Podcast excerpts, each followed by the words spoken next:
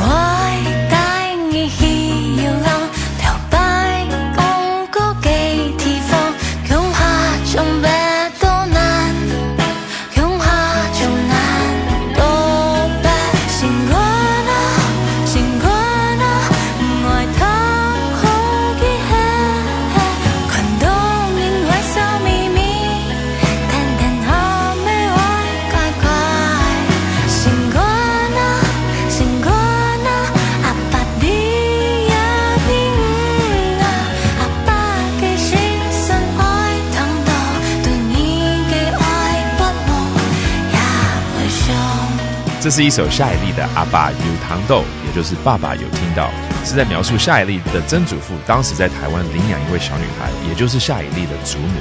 但几年后呢， 曾祖父要随日军遣返， 被迫与家人分隔两地， 所以呢， 他是从曾祖父的角度跟口吻来叙述一些事情， 尤其呢， 是要叮咛女儿 要跟随着妈妈， 听妈妈的话哦。